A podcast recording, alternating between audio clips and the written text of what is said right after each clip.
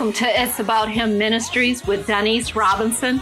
It is my desire that you would be encouraged and inspired by this broadcast and that you will trust Jesus no matter what and believe Him for the impossible. It's not about me, it's not about you, it's about Him, Jesus.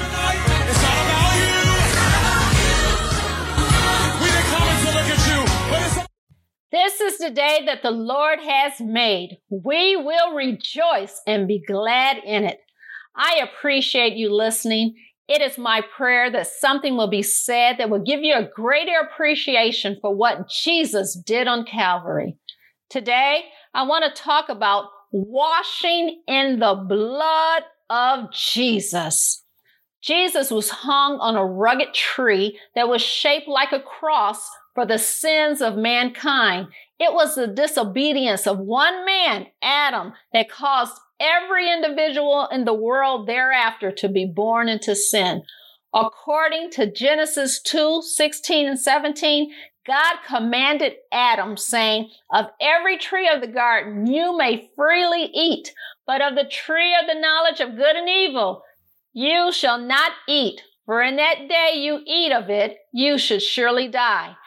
Adam ate the fruit that Eve told him to eat of the tree of knowledge of good and evil after she was beguiled by Satan, the snake, in the Garden of Eden. We see that one man's disobedience caused mankind to be born sinners. Adam and Eve went from being completely naked and free in God to clothed with shame and guilt apart from God. In order for man to become redeemed, blood had to be shed. This was done in the Old Testament by the blood of animals. You might ask, why did God require animal sacrifices in the Old Testament? According to GotQuestions.org, God required animal sacrifices to provide a temporary covering of sins and to foreshadow the perfect and complete sacrifice of Jesus Christ. And this is according to Leviticus 4:35 and 5:10. Animal sacrifice is an important thing found throughout the scripture because without the shedding of blood, there is no forgiveness. And this is Hebrews 9:22. When Adam and Eve sinned, animals were killed by God to provide clothing for them. And this is found in Genesis 3:21. Before Jesus died on the cross, God commanded the nation of Israel to perform numerous sacrifices according to certain procedures prescribed by him. First, the animal had to be spotless. Second, the person offering the sacrifice had to identify with the animal. And third, the person offering the animal had to afflict death upon it. When done in faith, this sacrifice provided a temporary covering of sins. Another sacrifice called for on the Day of Atonement, described in Leviticus 16, demonstrates forgiveness and the removal of sin. The high priest was to take two male goats for a sin offering. One of the goats was sacrificed as a sin offering for the people of Israel, according to Leviticus 16 15, while the other goat was released into the wilderness, Leviticus 16 20 through 22. The sin offering provided forgiveness, while the other goat provided the removal of sin. Today, we no longer offer animal sacrifices. Animal sacrifices have ended because Jesus Christ was the ultimate and perfect sacrifice. John the Baptist recognized this when he saw Jesus coming to be baptized and said, Look, the Lamb of God who takes away the sin of the world. And this is in John 129. You may be asking yourself, why animals? What did they do wrong? That is the point. Since the animals did no wrong, they died in place of one performing the sacrifice. Jesus Christ took our sin upon himself and died in our place. As 2 Corinthians 5:21 says, God made him Jesus who had no sin to be sin for us, so that in him we might become the righteousness of God. Through faith in what Jesus Christ accomplished on the cross, we can receive forgiveness. The animal sacrifices were commanded by God so that the individual could experience forgiveness of sin. The animal served as a substitute. That is, the animal died in place of the sinner, but only temporarily. which is why the sacrifices needed to be offered over and over again. Animal sacrifices have stopped with Jesus Christ. Jesus Christ was and is the ultimate sacrificial substitute once for all time. And this is Hebrews 7:27. You can see that. And now the only mediator between God and humanity. And this is according to 1 Timothy 2 and 5. So we thank God for the blood of Jesus that washes us clean. Once you repeat, repent, I'm sorry, once you repent of your sins and ask Jesus to forgive you, Jesus' blood cleanses you and forgives you. Just like that. His blood has made you righteous. This is not by your works, but rather by your faith and your confession in Him. Romans 10, 8 and 10 says, but what does it say? The word is near you in your mouth and in your heart. That is the word of faith which we preach, that if you confess with your mouth the Lord Jesus and believe in your heart that God raised him from the dead, you will be saved. For with the heart one believes unto righteousness, and with the mouth confession is made unto salvation. If you have repented of your sins and made this confession with your mouth and believe in your heart, then you are a born again believer, meaning you are a child of God. Hallelujah. You are in right standing with God because Jesus' blood has cleansed you and made you righteous. Aren't you glad you didn't have to go to the priest once a year to get your sins pardoned or offer up a sacrificial animal? Just go to Jesus once with all sincerity of heart and he will do the rest. It is important that daily you renew your mind by reading the Bible or God's Word. It is the Bible that you will learn God's way on how to live a victorious life here on earth. The blood Jesus shed on Calvary on that cross is what makes us forgiven, righteous, holy, healed, delivered, and whole. First Peter 2:24 says, who himself bore our sins in his own body on the tree that we, having died to sins, might live for righteousness, by whose stripes you were healed. Jesus took 39 lashes on his back for you and I when we were unholy and not thinking about him. We don't realize how powerful the blood of Jesus really is. I mentioned earlier that it cleanses, forgives, heals, and delivers. It makes one holy and whole. The blood of Jesus washes us and makes us clean. More than a couple of weeks ago, I heard Pastor Sandra Kennedy on Sid Roth's show, It's Supernatural, talking about washing in the blood of Jesus. Pastor Kennedy talked about how God had given her a revelation on the washing of the blood of Jesus. She washes in the blood of Jesus daily as if she is taking a shower. She's literally taking her hands across her body as if she's washing herself. While she is doing this, she is saying, to God, wash me in the blood of Jesus. Wash my eyes so I see like God. Wash my ears in the blood of Jesus so I can hear what I need to hear. Wash my mouth in the blood of Jesus. Wash my hands in the blood of Jesus. Wash my feet in the blood of Jesus.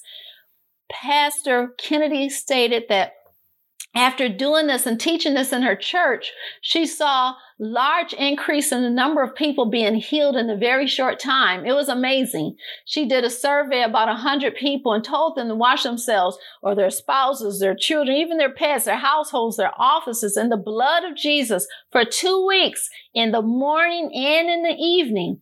And she reported that 80 to 85% of those that participated saw God move immediately on their behalf. It was like an invasion of the Holy Spirit. People started seeing angels getting healed, being set free and delivered. She believes there was a new season put upon the church that was broken when that uh, solar eclipse happened. She believed that that eclipse was something physically that appeared, and as a result, something spiritually broke loose on the earth. Now, we know that it's the devil's strategy to keep us ignorant of the power of the blood of Jesus. The blood can take care of every area of your life. Both physically, spiritually. Whatever is on your heart, whatever is in your mind, the blood of Jesus can take care of that situation. It is sad when we see the church have the same problems as the world. We, the church, Christians, have answers through Jesus Christ. The world is sick and bent over, and we are sick and bent over. The world is depressed, and we are depressed. It should not be. We must realize our authority and power in the blood of Jesus. The power of the blood of Jesus washes us, makes us clean, forgiven, healed, and whole.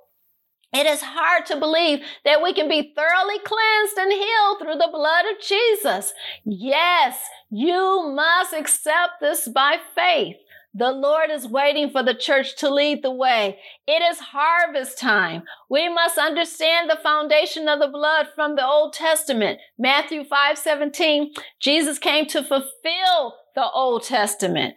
The priests washed themselves in the blood morning and evening and were healed of everything and any sin, and they applied it to other people. The priests were the guardians of the health of the community. If we really understand the blood of Jesus, we too can exercise that same authority as the priests did in the Old Testament.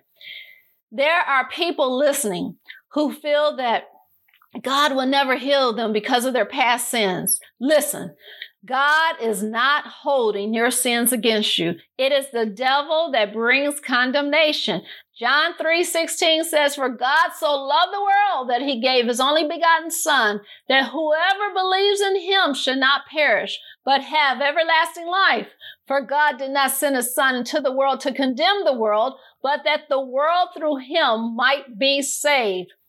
Just repent of your sins and he forgives you. Psalms 103 verses 8 through 12 in the New King James Version says, The Lord is merciful and gracious, slow to anger, and abounding in mercy.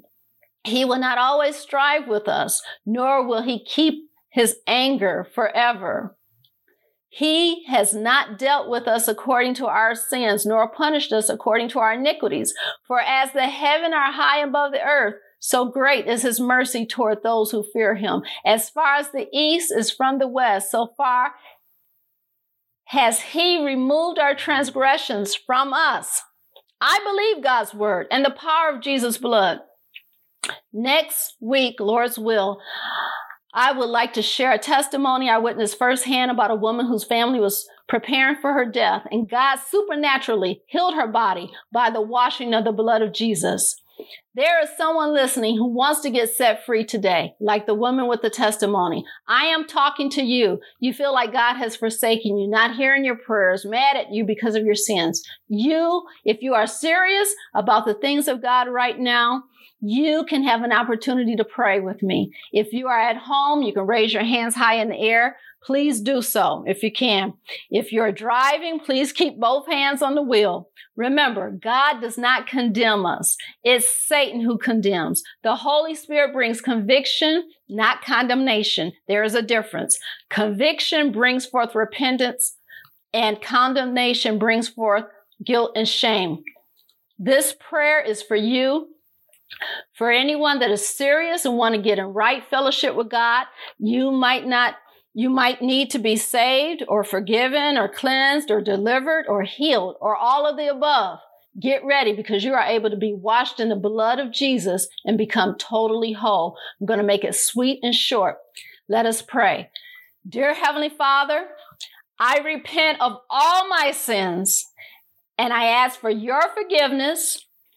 I confess that Jesus is Lord. I believe you raised Jesus from the dead. I wash my entire body now with the blood of Jesus.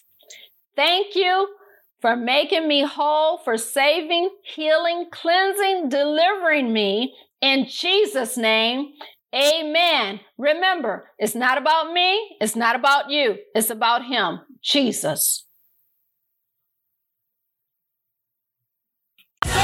I trust you are blessed by this broadcast. I would like to hear from you. You can send your praise report or your prayer request to It's About Him Ministries at gmail.com. You can follow me on Facebook, Instagram, or Twitter. If you would like to partner with this ministry, you can send your contributions to It's About Him Ministries at gmail.com by way of PayPal, Venmo, or Cash App. Remember, it's not about me. It's not about you. It's about Him, Jesus. We didn't come to look at you, but it's about Jesus.